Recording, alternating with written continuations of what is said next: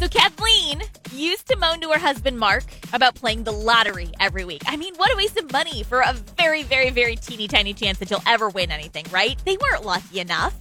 So she thought Mark was playing a practical joke on her when he asked her to check the lottery ticket, and it matched the numbers. She confirmed with the lottery they just won a $100,000. And their first instinct, they wanted to foster children.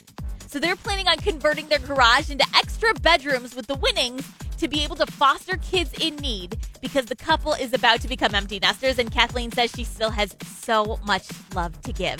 They could have gone on an amazing vacation, bought a nice car, or just had that money in savings for a rainy day, but they want to use it to help kids that can't help themselves. What an amazing way to spend lottery winning.